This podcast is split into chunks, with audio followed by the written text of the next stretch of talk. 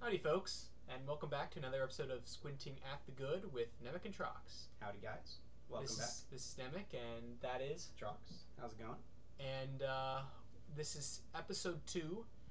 We're still on Republic Roulette. We haven't given up season yet. two, Republic Roulette. yeah. We haven't given up yet. The squeakquel, as the as, The as squeakquel? the, the online folks say. The squeakle. What, what is that? A re- that's a reference, reference to Alvin, Alvin and the, Chipmunks. That yeah. was the second One movie of they made. one of their better ideas of naming movies was pretty good. Um, Yeah.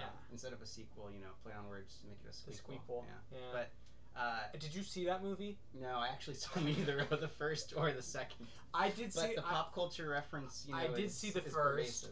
and the cartoon Alvin and the Chipmunks Ah, I've Was a been called staple- an old man. was a staple of my childhood. It was on VHS. Oof. Uh, there you go. Early 2000s tech for you. Yes. And late, eh, honestly, the VHS tape had a surprisingly long, long run. Like it started in the 80s and went, it went dang near through the mid 2000s. Yeah, uh, I mean, compared to DVDs. Compared to DVDs, which was like they had like a like an eight year run, and then it's like Blu-ray just kicked the crap out of them, and then well, really? I don't know. I never. My family never ended up buying Blu-rays. mine didn't either. But allegedly, Blu-ray kicked. You know, well, was Blu-rays better. had an even shorter run than DVDs. They were around for like. True. Blu- Blu-rays were like five years. Then everyone was like, I could just download it and not have to get a scratched physical disc. Yeah. Huzzah! And uh, and and so now the real question is, how long will the downloaded on-demand movie last? I think we'll go back to DVDs. Oh no, I'm, I'm actually almost positive that the uh, the recorded video file in your TV will last like at least at least for 15 years. I think that tech is here to stay. Well, then what, what's past that? I I you don't know- know. if- I don't know what is past that. Downloading them to your brain, you know, Quite Elon possibly. Musk style. I mean, it's possible. I think that's the only like. Maybe the- the TV might change, right? Maybe there'll be like some souped up, you know, augmented reality glasses, right? But like viewing a video that's digitally saved, I think is is set in stone at this point for the Mhm. next while. so Um, we're, we're we're up in the cloud and we're never coming down. I think so. I think so. Uh, so, anyways, season two, we're doing Republic Roulette. So, what that is, is we have our handy Okay. dandy Play Doh Yeah. Republic, and uh, we flip to a random page and find a uh, particularly inspiring or cool, It's Phrase. just cool sounding, you know. cool sounding phrase, talk about it Epic. for a bit, and then, you know, kind of go from Use there. that as a springboard. Use it as a springboard, exactly. Uh, Troxler, uh, you you could do the honors this time because I did I can them do last honors? time. Okay. So, I'll just. Uh, Don't kinda go too do a- far this time. 'cause Yeah. We went. Uh, Oh, beginning of book five. oh. if we only got one page to pick from. We only this have time. one page, so for you at home following along, it's the beginning of book five. It's like you know the 449 ABC. Um, Well, you have. This is Troxler's copy of the book. Just like to point that out, and he's got something. I mean, don't he's don't got something hate, underlined. don't hate with don't hate Trox's copy. You know, Okay. I, I no, no, I'm, underlined ju- the I'm just, I'm important just part. saying, I'm just saying that he has something underlined. So I wouldn't necessarily have underlined this, but this might be something worth considering. He's got a question mark under it too. Yeah, That means something. there does. There are four forms of badness. Yes. Well, so there there are actually, if you notice, and uh, I don't know if I can actually show this where the, the under the, the the pencil underline may not be actually visible, so I'm not going to try. There's actually two underlines that Yeah. are happening at two different points in time. Um, the first was probably the first time I went through this, and the second was presumably the second. Yes, we had Um, we had we read this. Me and Troxter were in many of the same classes in Yeah. college, and uh, in two of the classes that we were in together, we read the Republic. Yeah. Uh, one class which was devoted basically entirely to the Republic, more or yes, less, basically entirely. and another one which we spent you know a good a good Yeah, chunk of third of the the course semester. reading the Republic. So uh, we and I think you actually read it a third time. I read it like a third or a fourth time after that. in a Yeah. in another For the same class for the professor. same professor. Yeah. We read it three times, but the, he Yeah. read it three times with the same professor. I did. You get something new out of it every time. Yeah. But what's specifically highlighted there is forms of badness. That is an interesting Yeah. philosophical question. So, So, I think I we will- didn't even have to look at the rest of the. I will update this. We didn't even have to look at the rest of the page for something else because that is fascinating in and of itself. So this is going to be episode two, forms of badness. Well, before before we get started on forms of Oh, we, need badness, to, we need to give them the, the social media. oh yeah, give them the Rundown. plug. Yeah. Uh, follow us at tw- Twitter uh, at SATG Podcast. I believe it's the same for Facebook. mm-hmm. Our YouTube channel, Squinting at the Good. Our Gmail, squinting at the good at gmail.com. Yep. and uh, Uh, obviously uh, if- buzzsprout.com slash squinting, squinting.buzzsprout.com. Yeah, squinting.buzzsprout.com. Give you us can the- find the us. website. We're out there. If you just Google squinting at the good, we'll, we'll show up. or, or DuckDuckGo us Or DuckDuckGo if you're if, If you're, you're- worried if about you're- getting tracked. if you're inclined. So if you're inclined. so inclined, yeah. So the reason I had this underlined, and I feel like actually picking an underlined passage is kind of cheating because it, you know, I obviously know why it's underlined and we've talked about it, and you know, I feel like that's probably a better phrase, but we can do that for this episode.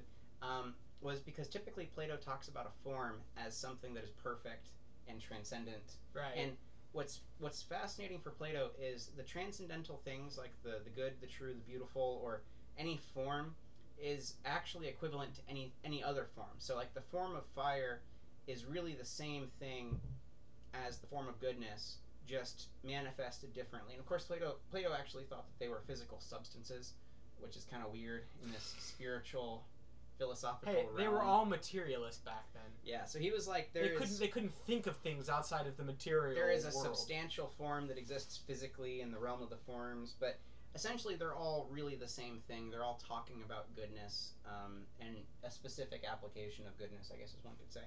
And so the reason I had this underlined was a form of badness would seem to contradict the idea of the forms of goodness because he's saying, you know, there's four forms of badness. Now, I'm pretty sure what we What were the found- What were the four forms of uh, I'd badness? have to find I feel like that's important. no, that's you, you- you're taking No. too much context. Too much. Too much. Too con- much context. I, but I want to know because I don't remember. you want to know. I want to know. What, I want What? to know is more important than this podcast. uh, My you see, thirst for knowledge. I actually like what Socrates responds to this. So he Wait, who, basically, who s- who says four forms of badness? uh, is Socrates saying that, or is Glaucon or someone Socrates says it. So then Glaucon asks, "What are they?" else? Repeating a mimic. wow, And, we- uh, I, I I identify with Glaucon. You apparently identify with Glaucon, yeah. And uh, Socrates says, "And I was going to speak of them in order to that each appeared to me to pass from one to the other, but Polemarchus was sitting at a little distance. Oh, it was Adimatus, not Glaucon, who said this. But he stretched out his hand and took hold of his cloak and began to draw himself toward himself, stooped and said, "Shall we not uh, let it go, or shall we?" Do, you know, so Socrates basically- was trying to get away without. basically Socrates was going to say it, and then somebody interrupted him. But he's telling us this in narration form, which basically says, "Now we can wait about it." And so it happens like several pages later. Okay, so we don't know what they are. No. Somebody in the chat, if you please, No. please, for my No, sake, it's- it's- Traxler is Traxler is trying to harm my philosophical education. So, uh, please liberate me, someone in the chat. It's in book five. it's in book five. It's in book five. The four forms of badness for my own edification. Your own edification. But the So- form of badness. Back to the topic at Can hand. something be perfectly bad? Perfectly bad. Well, I would Perfectly bad. I would think not because something that's bad in uh, u- using bad as a sym- synonym for evil. If What I you don't use it as a synonym for evil, well, what is badness then? not good, absence of excellence. Isn't that the same thing as evil? The the absence of good. Um, I suppose one could say that. It depends. When people think of evil, they often think of it as a positive action, like you actively being bad. I right? mean, but that's but that's all. Evil. Because- Evil is just the privation of the good. technically, but is the I guess I guess you can say absence of goodness. Yeah. Okay. So it Fair is evil. Fair so enough. badness and evil are synonyms. So is there is there a difference at all between badness and evil? Are they equivocations? Well, Or it are depends they on just it depends on synonyms? it depends on the context you're using it. So bad and evil aren't necessarily the same thing used as adjectives, right? Okay. Because bad could just refer to a you know defective, a defective thing, Okay. right? Which in a sense is Isn't that an absence of goodness? Uh, but it's a less serious kind absence of, of goodness. is but that what but people typically say? evil is used for the meta for the metafit for for a for a something more metaphysical, for something more metaphysical, more right? spiritual. Right, so a bad hammer doesn't follow doesn't you know if a, a bad hammer a hammer that breaks right it's a bad hammer Yeah. right but that usually we don't usually think of a bad hammer as really having you know a Any sort of type of spiritual life. yeah, Yeah. a, a, a, a, a Okay. sort of sig- a significant metaphys- metaphysical deficiency That's fair. uh, because it's an artifact right and Yeah. artifacts only have something in it so far as you know Yeah. only has has meaning insofar as humans give it meaning Okay. anyways but evil typically i would say is refers to the metaphysical So can you have perfect badness? uh Can you no, have a uh, no not perfect not, not balance? not in the sense that not in the sense of perfect as being So, so if we think of perfect, not in the sense of uh, of goodness, but as uh, as uh, well, even in the sense of goodness, if I if I'm excellently bad, and I'm excellent at being bad, um, wouldn't there be a certain amount of goodness in my excellence of being bad? Because I'm really, really good at being okay. bad. Well, it depends on what we mean by excellent. okay, in in uh, we're- all of these are all, hinging it's all, all of equivocations. all of- well, all of these are hinging upon the same the same point. Yeah. Whether whether these terms, you know, uh, excellent. Uh, what else? What what else? What are the terms that we use so far? perfect. Perfect. good. right. Whether whether these whether these terms uh, are seen as having an objective orientation towards the good, or Okay. whether they have a subjective orientation towards the chosen end of the individual person. So if we think about perfection, Right. maybe that's a good way of thinking about it. So a perfected end doesn't have to be a good end. You could have a perfected bad end, right. insofar as it's completely completed, right? So perfection in the sense of, of uh, Right. maybe maybe uh, syntax, right? It has completed, Right, its and end. so that's it's that's reached its end, and that's the completely. sen- and that's the sense of saying you are excellent at doing evil or Yeah. something like that. Your Y- if your end is the privation of good, is to get if you have completely gotten there, you are right. perfectly evil. But you know the only problem with that is it's not metaphysically possible. that was that was actually something I had developed this awesome theory trying to reconcile the supposed multiverse with uh, Catholic theology and Western Aristotelian philosophy, and I got very close. Like I got, I Or Oh, you- chased you- that you- rabbit You hole. think you were close? I chased that rabbit down that hole really, really far, and I got to the point where what blew it up was that you can't actively do evil. You can only do things that aren't good, and that's what that's what blew up the theory. We'll have to. We'll have Because to. here's here, yeah, here's where it okay, is, okay. right? So, if we if we and the my my theory was using the idea of the good as as being closer to being, right?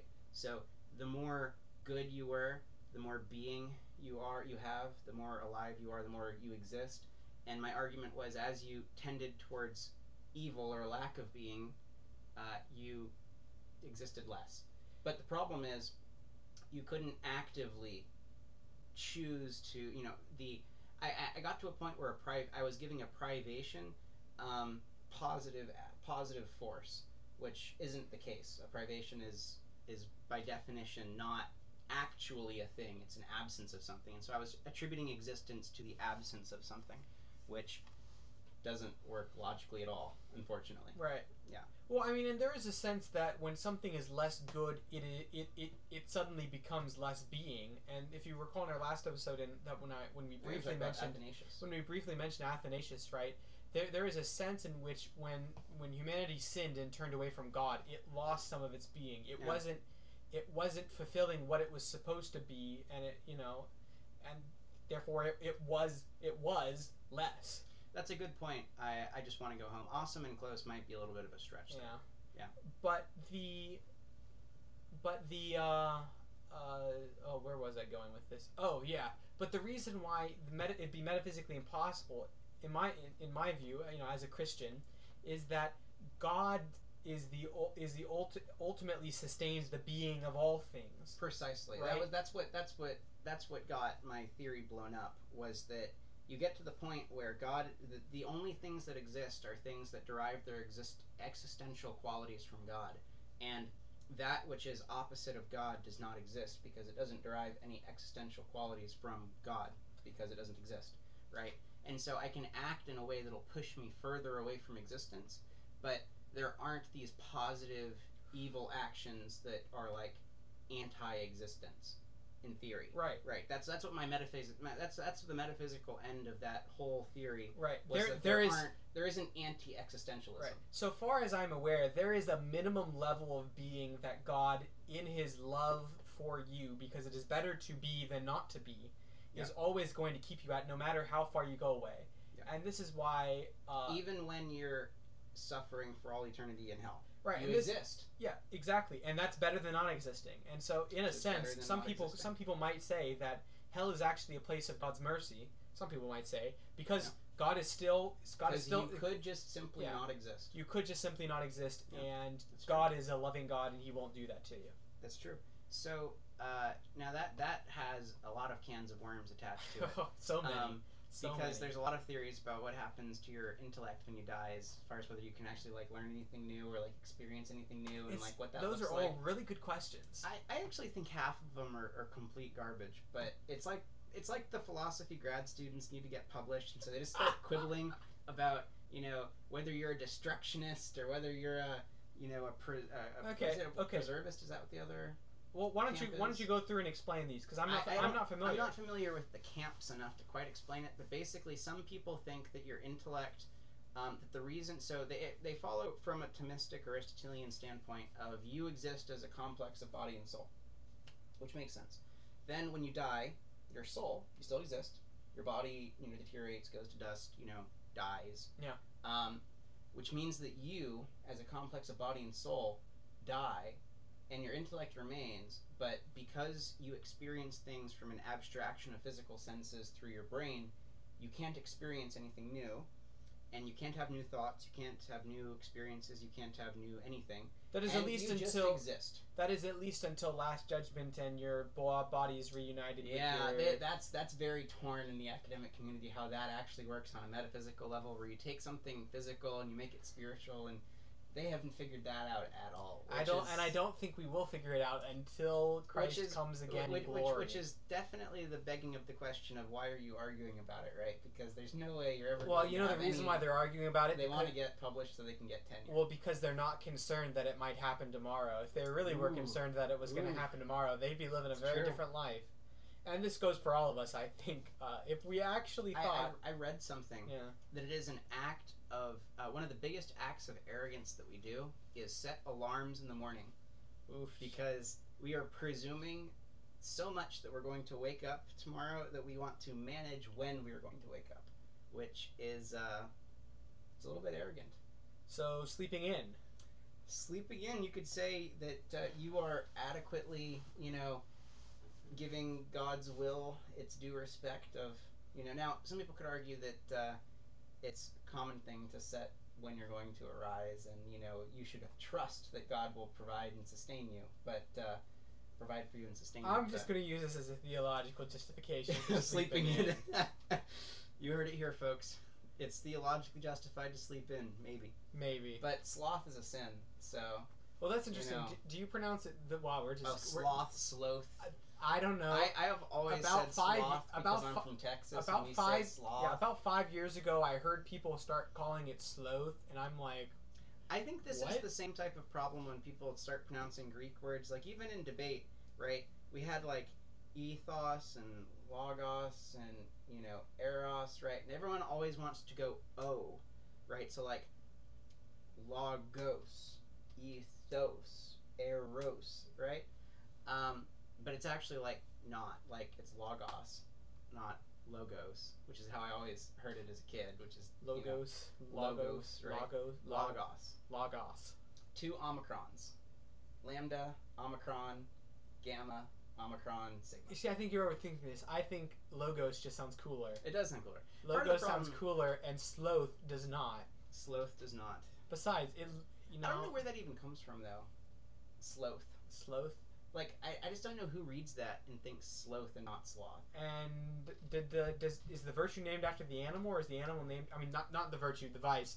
Is the animal named after the virtue, or is the virtue i, named after I think the vice? the vice uh, existed in mind before we Probably. knew what a sloth was What is the Latin for s- for s- for sloth? you're the latin scholar I know, but I can't think of it. probably like latin it's just sloth I think it's pr- I think it's probably it's the same word, yeah, i'm not like sure that would slothos or something. it's not sloth That's, that would be a Greek root. slothos, slothos. Yes, that would be Greek. That sounds Greek. Ah, that, that's one of those butchered words where the Romans were like, "We don't have a word for this. We'll take a Greek word and a Latin Yeah. word and make them make them like each other a lot," um, which is just stupid. Man, um, now, all talking about all, how what all these words means really wishes I had an etymological dictionary. Maybe you should get one, man. Maybe I should get one. Well, I normally just go and pull out my phone or you know jump onto the jump The onto the, the interwebs. interwebs and Yeah. head up Edom Online Etum Online. I've never heard of that before. Is it a E good, good T website? Y M Oh, online.com. Good It's, a ve- it's website. Hmm. a very good Um, website. Very good website. Free. Yeah. This I think it's like one guy who literally has just written an etymological dictionary. One guy's like, over it's the my past- mission in life to make an online animal. Yeah, over the last 22 years, he just he just wrote Nice. his. Well, I mean, I think he mostly just copies from the Oxford English Dictionary, but I mean, makes sense. yeah, I mean, OEDs is quite good. that's the standard. But you have to have a subscription to that. You So You do. Uh, well, so so moving moving backwards, okay, all the way Slightly. rewinding. rewinding Okay, back. where were we? So uh, you can't actively do something that's a privation. You can just simply not be doing something good, right? And that's where those theories get kind of screwy because anti-existence doesn't exist. Um, it's like when people say that uh, darkness doesn't actually exist, just an absence of light photons, which is actually true. Like we don't have something that we can actively measure as positive darkness. It's just there's no photons, there's no light Yeah. right? Which makes sense, right? And there's a lot of good parallels between light and goodness and being in existence, right? Um, we know one of the main, main ways we obviously know what things are is by seeing them through light. Um, and so that's where that theory of the multiverse went went broke was because I was attributing actual existence to privations, which don't actually exist metaphysically, even though when we describe them we kind of presume their existence to describe them. Um, but uh, needless to say, a form of badness or a form of something evil would be uh, completing the end of uh, pushing yourself closer to non being or privation of goodness. That'd be the thought process of a form of good. That's what I underlined because I thought it was kind of an interesting phrase because we always think of forms as something perfect or something Yeah. good or something complete. Um, and the idea of a form of evil, I thought was was fascinating. Um, so here's a here's a theological curveball for you: Is the devil perfectly evil? No, of course not. Okay, why not? 'Cause he exists. Okay, I mean, at, at a fundamental level, like like I said, there's a there's a lower limit. why can't angels commit suicide? They have will. Um, They have a spiritual will. well, because suicide, ooh, I mean, because suicide is death. so why can't they just choose to not exist anymore? Because death isn't, uh, because death is death is something that happens to your body, not something that happens to your spirit. Fair enough. So the spirit just can't die. Right, and so the and so death was the, death, uh, and death was the punishment for original sin for man. for man. That's True. be- and the- and the True. reason it is is because God said it was. I mean, Right. basically. Right. and so the the angels weren't given that command and they were punished in a different the fallen angels were punished in a different I, way I did hear one of those like squirrely conspiracy theories that pointed to evidence that mankind once had circular telomeres that didn't shorten as a- as they aged, huh which um, is the same type of thing we see in jellyfish that are technically immortal. Um, when their DNA copies itself over, it doesn't get shorter um, and it stays the proper length. Um, okay, okay oh, and so there was there was some some scientist who was very much on the fringe of his field was arguing that originally um, Homo sapiens had circular telomeres, and then uh, a retrovirus snipped it, and then huh. they started to age. so it wasn't like there was some sort of uh, evolutionary advantage to not having not having circular telomeres but rather there was some sort of affliction that befell mankind that got rid of That the- was his theory. Uh, Oh, there was that's no interesting. evidence that a retrovirus existed per se. He was just explaining the Genesis creation story in scientific terms as a Oh. plausible, Okay. a plausible, uh, maybe you know, act of God. But there's lots of interesting theories about stuff like that There but is, ultimately there it's is. all speculation Uh, yes, generally speaking. yeah Until we invent time travel. Which means if we'd ever invented time travel, we would have, you know, that would be done scary stuff, right? Well, eh, there's there's a lot of fun logical problems with time travel that movies like to mess with Yeah. to the point of almost being a cliche. Although I did kind of like how uh, Avengers Endgame took time. It was a little bit of a oh, okay, you know, little It wasn't curveball. your standard time machine plot. It Yeah. was a little more realistic. They solved the grandfather par- paradox by just saying that your future was set and your past was now not set. Which, eh, okay, do you believe that though? no, I think that doesn't make any sense. I think it's kind of bunk because I think that uh, you know, if we're arguing that time flows, like on a surface, there's a series of time, and there is somewhere, some dimension, some Mhm. realm outside of time where you could jump backwards or forwards or you know exist absence of time absent of time uh, i think the problem is is that as soon as you insert yourself into that stream i mean you were in one place and now you're in a different place and so if you cause an action i mean i see to an extent where they're coming from like you'd still exist but you would be a paradox you wouldn't have a grandfather you just existed um, which might be the case right maybe we uh, maybe we develop time travel someday and we figure it out but um, i actually think uh, it's one of the do you know- I pray that Christ returns before that time. Well, can he? Like, he exists outside of time. Couldn't he come, like, when time ends? Right? Isn't that what they say? The end of time? I- Eh, It is the end of time. Yeah. Like, that, by definition, the coming of Christ is the end so of if time. you had a time machine, could you escape Last Judgment? I'm pretty sure you could only go in time so far as until the end of time. Yeah, but could you theoretically keep on going backwards? Oh, in that sense. Ooh, that's a good question. I don't know. Um, That would be a very interesting plot for a novel. you should write that. I've Could already, you- I've already got a different plan for a novel that Could it's you gonna take imagine you twenty finish years up to your write. time machine like you're you're plugging the last wire in, and then like you know the sky. The opens horsemen, up. the hor- the four horsemen come out of the ride in, sky, and, you're, you're, just like, like, oh crap! I'm getting out of here. and so you start hopping slowly backwards in time. That'd be a fascinating novel.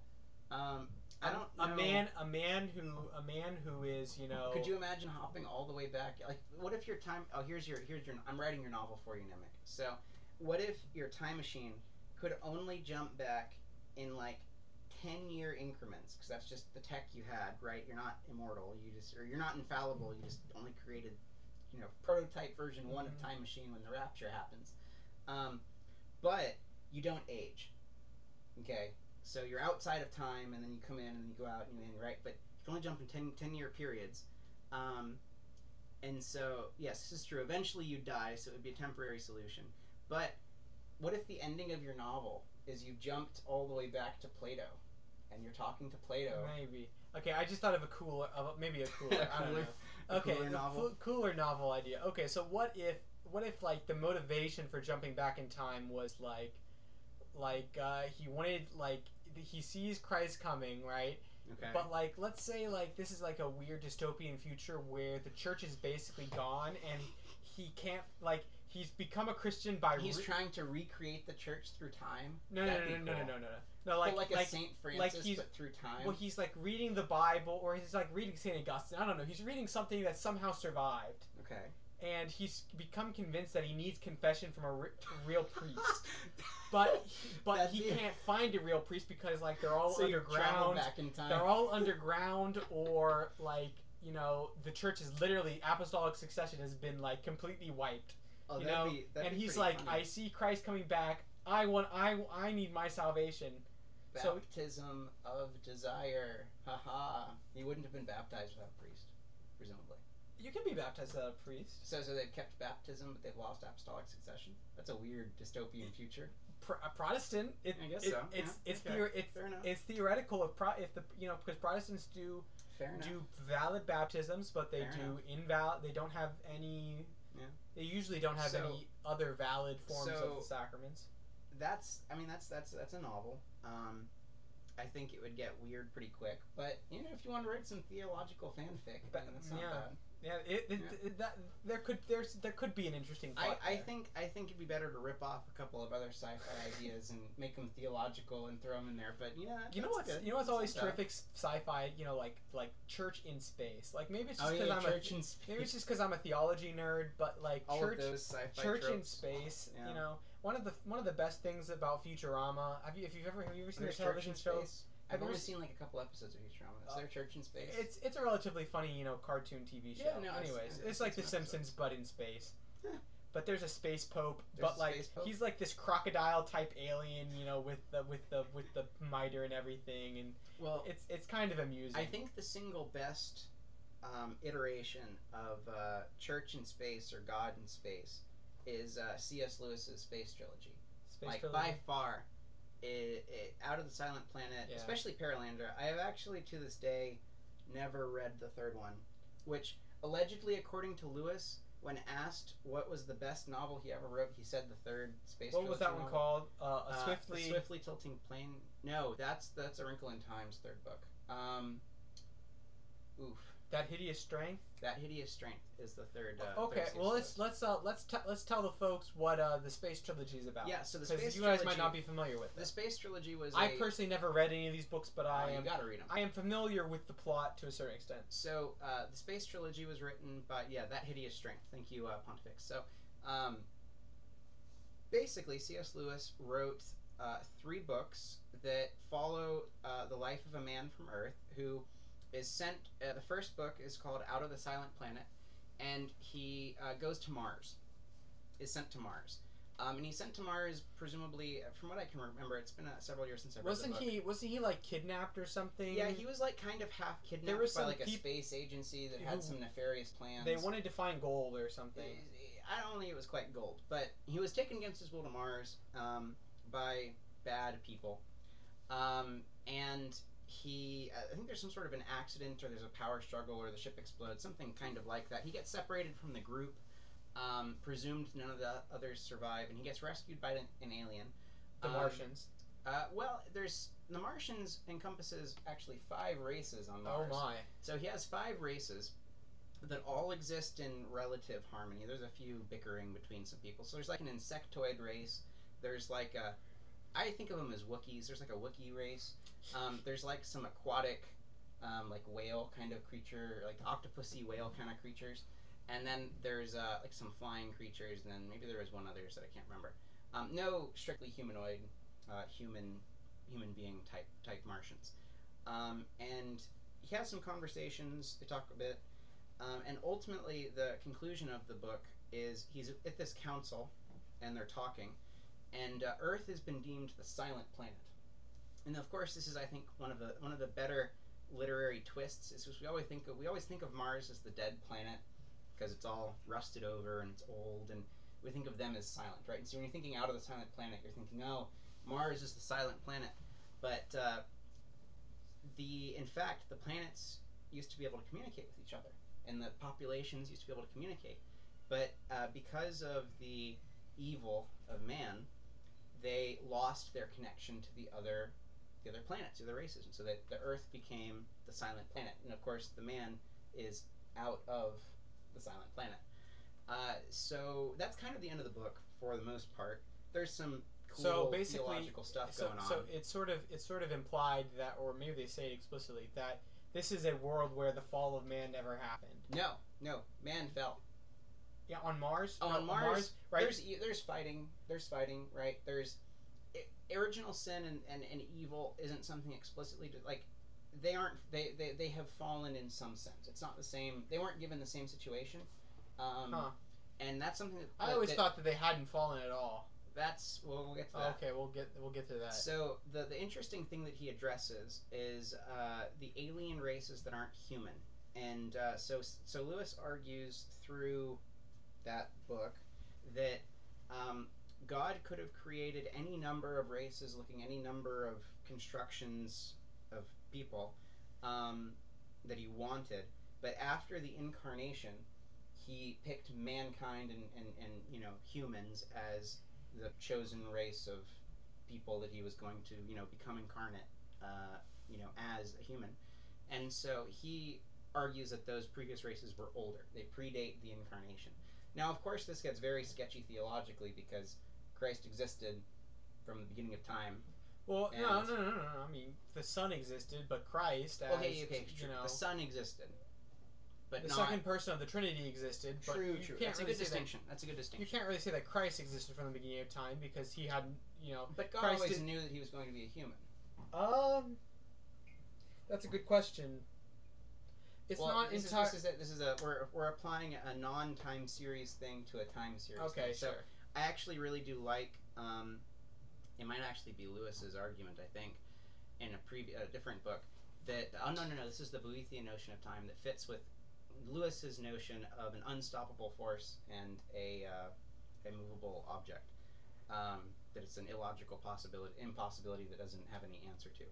Um, the Boethian notion of time, which which would argue that God didn't doesn't exist in a time and exists everywhere as present. And so, in a sentence, he always knew he was going to become incarnate, but he exists everywhere at once at the same time.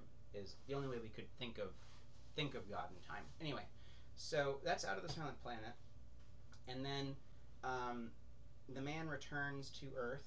Um, Paralandra is the name of the second planet, uh, the second book, and for whatever reason, all of his books, like the first three chapters, are like the slowest, driest, most boring, unappealing chapters of any book I've read. And I don't know if it's an intentional thing on Lewis's part. I mean, he's a clever guy, so I'm sure it is. But like, if you just skip the first like two chapters, the books are way better. I don't know what it is. Um, but basically, um, God whisks the man away from Earth and places him on Venus. And it's an extremely fascinating book because uh, on Venus, God has just created the first Venus man and the first Venus woman, and they are pre fallen. And uh, God is basically doing a Garden of Eden, E- Eden do over where he's giving them sort of a command and letting, allowing the devil to tempt the woman. But instead of allowing uh, the devil to tempt the woman uh, without anyone to help or you know to, to, to offer a second opinion he pulls this human dude from earth to argue uh, that she shouldn't follow the devil's temptations Lol. and it's fascinating That's actually pretty funny. it's actually quite fascinating because it, he really i think does an exquisite job of explaining what it would be like to not understand good and evil because that's something that like she doesn't know what bad is she doesn't know what badness is because all she knows is goodness right and so when you know the the, the devil or the, de- the demonic character who's actually just a possessed human is tempting her or arguing with her you know, the man is trying to argue that that's bad, don't do it. And then she literally just asks, like, what is bad? I, I, what is this? You know, how can I learn of this? What is this? And it's fascinating because the allegedly, at least from a traditional view of the Garden of Eden, uh, Adam and Eve were fully formed humans that had intellects and wills and you know could un- the capacity to understand as much as anyone could ever, or maybe more. So some some people argue but they had no knowledge. So they have all of the ability, but none of no knowledge. And uh, so in Paralandra, Lewis argues that the woman be, the woman says that she becomes older as she experiences more things, and says, "Oh, instead of like you've made me wiser, you've made me older," which Hmm. is interesting. Yeah. It's an ex- it's an extremely poetically beautiful book. Um, everyone should read it. But basically, at the very end, it looks like she's going to act badly, but she ends up instead choosing goodness, and um, they live as a unfallen race, and it's quite fascinating. Um, I don't know what the that hideous strength is about. Never got through the first two chapters that were boring. Okay. read, the, read the books and tell us, please. Read the books and tell us. Yeah. Give us a book report. allegedly, allegedly, C.S. Lewis said that the third is his best work as a novelist, but um, And you haven't read it? and I haven't read it. I mean, you Okay. haven't read any of them, so Uh, you know That's who are you true. gonna get on I your don't high know. horse? I, you know, I really liked. I really liked the Great Divorce. I thought that was a good I haven't one. read it. Uh, I never could get into the Narnia books. I couldn't get into the. Uh, You didn't read the Narnia books? no, I I, I Come started on, I man. started reading them, but I could never The really. Narnia books are spectacular. I that's what that's what really made me like stop and think. Like if he's saying that this is the best, then like Yeah. Narnia is great. Like, how is there something better? So, so Pontifex says that Hideous Strength is an absolutely wild, terrifying ride, but it's fantastic. Okay, well, Yeah. there you go. It's been decided. Uh, let's see. I thought Screw Tape Letters had some clever bits, but honestly, I didn't think it was that good. I actually thought Screw Tape Letters was pretty profound. Yeah. Um, I thought that that was pretty good. I also really liked, just as a quick aside, Screw Tape Letters is a book of letters written from Screw Tape, uh, Who's a, a- chief, a chief, uh, head head He's, Ed he's some Tempter- sort of senior demon. senior demon to his uh, Junior nephew, tempter, junior nephew. tempter Wormwood, and uh, I, I- so it's a series of letters basically instructing him how to tempt this man, and it's it's fascinating. But the part that I like the best is that he makes the devils bureaucrats, which is just great. yeah, the, the great lowerarchy of the yes, instead of hierarchy, it's a lowerarchy, which is another thing that does that actually exist? A lowerarchy? you know, So That's a form of badness. you know, That's de- like grades of badness. you know, demons teach demonology, so I am not going Demons to comment. teach demonology. I'm not going to comment. Yeah, I don't know if I'd want to know what the professor of demonology at a school would look like. I feel Yeah, like that and this is not a incidentally guy I why wanna I'm be around. skeptical of most most uh, supposed accounts of exorcisms and stuff like that because you know, how, demons are tricky. How much can you trust? Very good point. How much can you That's a trust? Very good point. Better just to pray, folks. Better just Better just to pray. All right. So this was uh, this was more of a Yeah, I like this normal one. This, podcast. this was a This good was- one. this We're was- getting back this was into not the bad. groove. getting back in the groove. We're getting with the flow, the Yeah. flow of being. uh, hopefully, Yeah. you know, hopefully We've turned away from badness. from badness and we're we reorientate reorient reorienting ourselves towards the good. So we're turning. but we're squinting. So we yeah we're, we're still squinting. I Yeah. mean, I, as much as I'd like to open my eyes wider, uh, I'd need some metaphysical sunglasses to do that.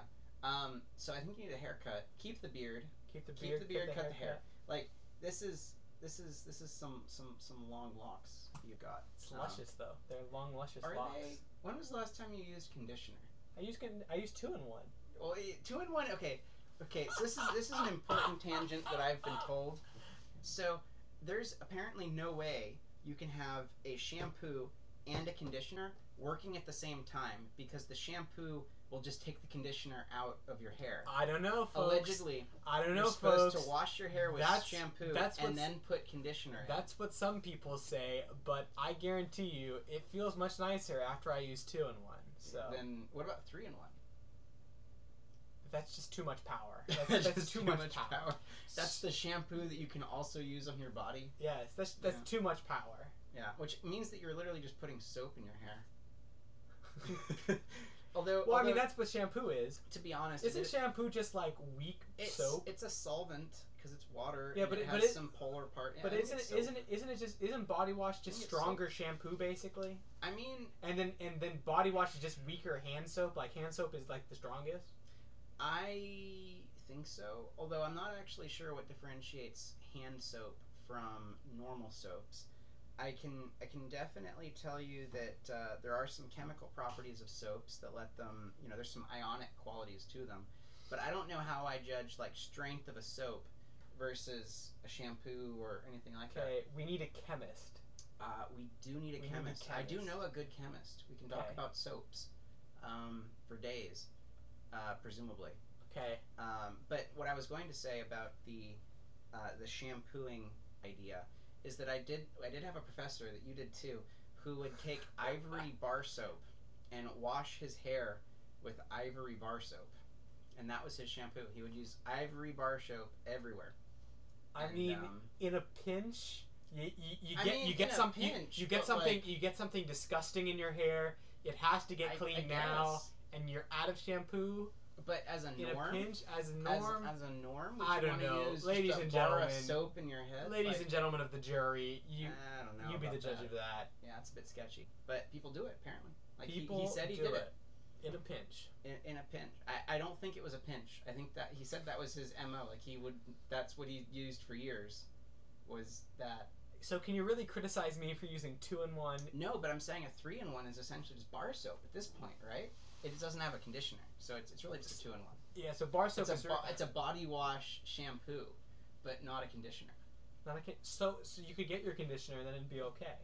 Yeah, if you used So your why don't we shampoo just wa- and then a conditioner. Why don't we just use bar soap and conditioner? I'm pretty sure there's somebody out there that's thinking that you're a heathen, but I mean I don't know. It just seems wrong to use the bar Well, soap in your A hair. heathen. That's interesting that you mention a heathen okay. because that's very Victorian of you. You know. They didn't. sh- They didn't. They didn't bathe. No, that what, much. no, no, no. Victorian is when the sort of uh, fetishization of cleanliness came. You know, Oh, really? There's a line in Great Expectations where Pip's Pip's older sister, Mrs. Joe, says, uh, or he says this of Mrs. Joe, "Cleanliness next to godliness." Is that where that phrase is from? Is from Great Expectations? Uh, is it's, that the first coining of it? it's certainly used there. Uh, Because I've heard it's a proverb. Like I've heard but it's Cleanliness just one next of to those- godliness. It's one of those proverbs Yeah. that people repeat. Yeah, well, they start that that, that that's a Do you- Victorian attitude. Do you know if that's the first coining? I don't know if that's the first coining, but I certainly know it's in there somewhere. Huh. Yeah. That's fascinating. I, So, honestly, I probably should read Great, Great Expectations at some. oh my gosh, you haven't read Charles Dickens, buddy? I've read A Tale of Two Cities, Oh, well, okay. You've done And- you've done a little bit. gone down the Charles Dickens rabbit hole of, you know, you- when you get paid by the word and you like to expressively paint a scene, Yeah. you know, at some point it gets a bit repetitive. Charles but Dickens is great though. I don't know if I'd call him great. He's Charles not my Dickens- favorite novelist. One of the top Or- five. He's a serialist. Really. One of the top five English writers. really. Uh, What's your writers top of fiction. five? For Oh, fiction? top. Well, I mean, my personal top five, or like the top five. the top five. The and top your, five. Your, your your revised version. Uh, well, eh, I mean, yeah, Shakespeare's definitely number one. Um, Dickens is definitely in there, in the top five. Okay. Uh, Shakespeare, Dickens. Help me out with suggestions if you want. I mean, I, you said that there's a top five. I'm sure there is a top so You five. sounded like you were speaking from authority. I didn't want to interrupt. well, I mean, What's your top five? my top You five. said Shakespeare, Dickens. Shak- Shakespeare and Dickens are definitely in there. You know, I do would you throw Hemingway in there? no, I wouldn't throw Do Hemingway you, in do you there. throw uh, uh, Milton? Mil- Milton might make the top. Well, not my top five, but the top five. Okay. I'm not a okay. big Milton guy. Uh, You didn't like Paradise Lost? No, I I, I, I like like I Paradise like Lost. Shakespeare much better. Really? I'm not not as I'm not as big of a Shakespeare guy. Let's see. Uh, okay. So, you've got Milton. Let's just let's let's think in, Shakespeare, let's think in eras. You know, Dickens. you know Shakespeare is Elizabethan. Milton's a little bit later. What about what about uh, Emily Dickinson or uh, you know some of your some of your your poets? S- Oh, so okay. So if Dickens is the novelist, Yeah, if Dickens is the novelist, you've got Shakespeare, is is your well. playwright. He's a he's a poet, but we'll we'll call him the I, I, playwright. say playwright. I think, okay. I think it's Milton More, Milton is the uh, He's is, an epic is, is poet. the epic poet. okay. Uh, if we're just talking about uh, you know just normal poetry, Yeah. just normal poetry, Who do you it might go? it might be someone like uh, well, well, then we get the problem of you know British literature versus Yeah, American, literature. which is And different. that's rough. technically we're speaking mostly in British, I think, at this point, right? Oh, I mean, well, it's just the British are better at a lot of things. Well, no, but like all of the people we you know, named Jane have been- Austen. Jane Austen might be in there. in Jane the Austen, top I was five. thinking she was. I think she might be number five, but maybe number four. she's, I don't know. She's definitely really high up there. She probably is high up in there. You know, Um, Uh, this might not be this might not be popular, but definitely in my top five is W. H. Auden. I, who- I don't know. Oh my who that is. goodness, he's Yeah. like prob- What did probably he write? the well, T. S. Eliot may be the greater. I don't know. I actually okay, so I actually think objectively speaking, T. S. Eliot needs to be in the top five. T. S. Eliot, W. H. Auden. They got a pretty stiff competition for best English poet of the 20th I century. think I think T. S. Eliot wins that though. I, having not read anything of the other guy, oh my gosh, W. H. I'm just a Auden. big T. S. Eliot fan. So W. H. Auden, amazing. You know, some people I don't know if I would put him in the top five, but you know, there are those people who would put Tolkien in the top five of all I, time. I actually think that might be legitimate. yeah. it, it might be although the problem is is like well actually okay we've we've missed two very big ones i feel like people always put chaucer in the top five. Yeah, Chaucer, but Chaucer, we can consider him writing in a different language. Oh, fair enough We if can you want to say he was writing middle english i'll go with Yeah. that that's Yeah. I'm, I'm good with that milton was milton writing middle Yeah, he was after he was after Shakespeare. oh was he i Mil- thought he was Milton- before Shakespeare. i think No, it was because between Shakespeare, Chaucer Shakespeare, and Shakespeare, was Elizabeth was Elizabethan. Ah, Milton wrote during the Civil War, I think. okay okay fair enough He was a mid 1800s no, like late six, 1800s like uh, like the oh british civil war yeah the British Civil Okay, War. my Yeah, bad. I gotcha. Um, I actually think if we want to include as a separate genre fantasy, I think Tolkien wins fantasy hands down, slam dunk. You know, over all of British literature yeah. because he kind of like what was name like a great fantasy series in English from a British author prior to Tolkien. I mean, some people might point to H. G. Wells, Maybe, or, but is that really uh, fantasy? Lovecraft. Uh, I mean, Lovecraft and and Wells. I mean, I don't, I don't they're like particularly like science either fiction. of those. I think of them in a more I mean, as science sci-fi. fiction and fantasy are kind of the same thing. I think of fantasy as world building, Okay. right? Sci-fi, they kind of you, you take the current world with few adaptations, right? Like H. G. Wells, Invisible Man. Okay, He's if, invisible. if you take if Right, you take yeah. fantasy as separate from sci-fi, yes, it is true. Tolkien is the Mary definitive. Shelley is a, is a, is a good. You you think uh, you think that she founded science fiction over over uh, She definitely has a she definitely has a Yeah. good claim for being the That's foundress true. of science fiction. Yeah. I mean that's that's fair. That's fair. I think before was she she was before H.G. Wells. Oh yeah, she was like beginning And- of the 1800s. Yeah, so I mean, I always think of her as mm, like later 1800s. I don't know No, why. she's at the but, very no, beginning. You're right. That's that's a good point. That's a good point. So if we say then Shakespeare for playwright, Shakespeare. um, and then I would say Eliot for poetry. Okay. Um, You're, f- you can make that. I, I guess you go. I guess you go Mary Shelley science fiction, but I don't know if science fiction makes top five genres in English. Yeah. But if if there is, you know, I'll, I'll give her that because honestly, I mean, Frankenstein was pretty revolutionary for a lot of way, a lot of reasons. That's a pretty good Um, book. and it is a pretty good book too. Um, I think you have to go Tolkien for fantasy just because there hasn't actually been another, you know, novel series that has taken his type of world building Yeah. and made it as big as big well, of a okay, universe. as he okay, did, but okay, it's but so now we're cohesive. mixing. Now we're mixing. So we're t- we're now we've we've switched from we've And switched the from. novelist, I guess you're saying, is Dickens. I don't, I don't like his novels. But we switched from we've switched from g- genre from from type of writing to genre, right? So there's the two different things. best in their genre. Okay, but then we can't say you know playwright isn't a play isn't a genre. I think of that as a, as a literary genre. I mean, maybe it's not. No, technically, like, I but think- I think of it as a genre. I think a genre, you know, play is a type is a form of As writing a format. is a form of writing, Okay. and the Yeah. genre might be uh, dramatic comedy, right, or you know dramatic tragedy. Well, I guess we'll have to we'll have to continue this on another Yeah, podcast. This, oh, for- this would be a great conversation. We Yeah. need to figure out how to smooth it into Republic Roulette next time. Yeah, well, maybe maybe we can see something. We'll have to try to get um, An English major. an English major. that We, we do know several English majors. There are several English should- we majors, should try to both get an current English and major. formal. uh, an Form- English former. literature major, especially. Yeah. Yeah. Yeah. Um, so uh, remember, guys, keep squinting. Keep Wear the squinting. sunglasses. Wear the metaphysical sunglasses. Uh, it's going to be good Yeah. if you keep, if you if you squint. Yep. And uh, see you next time.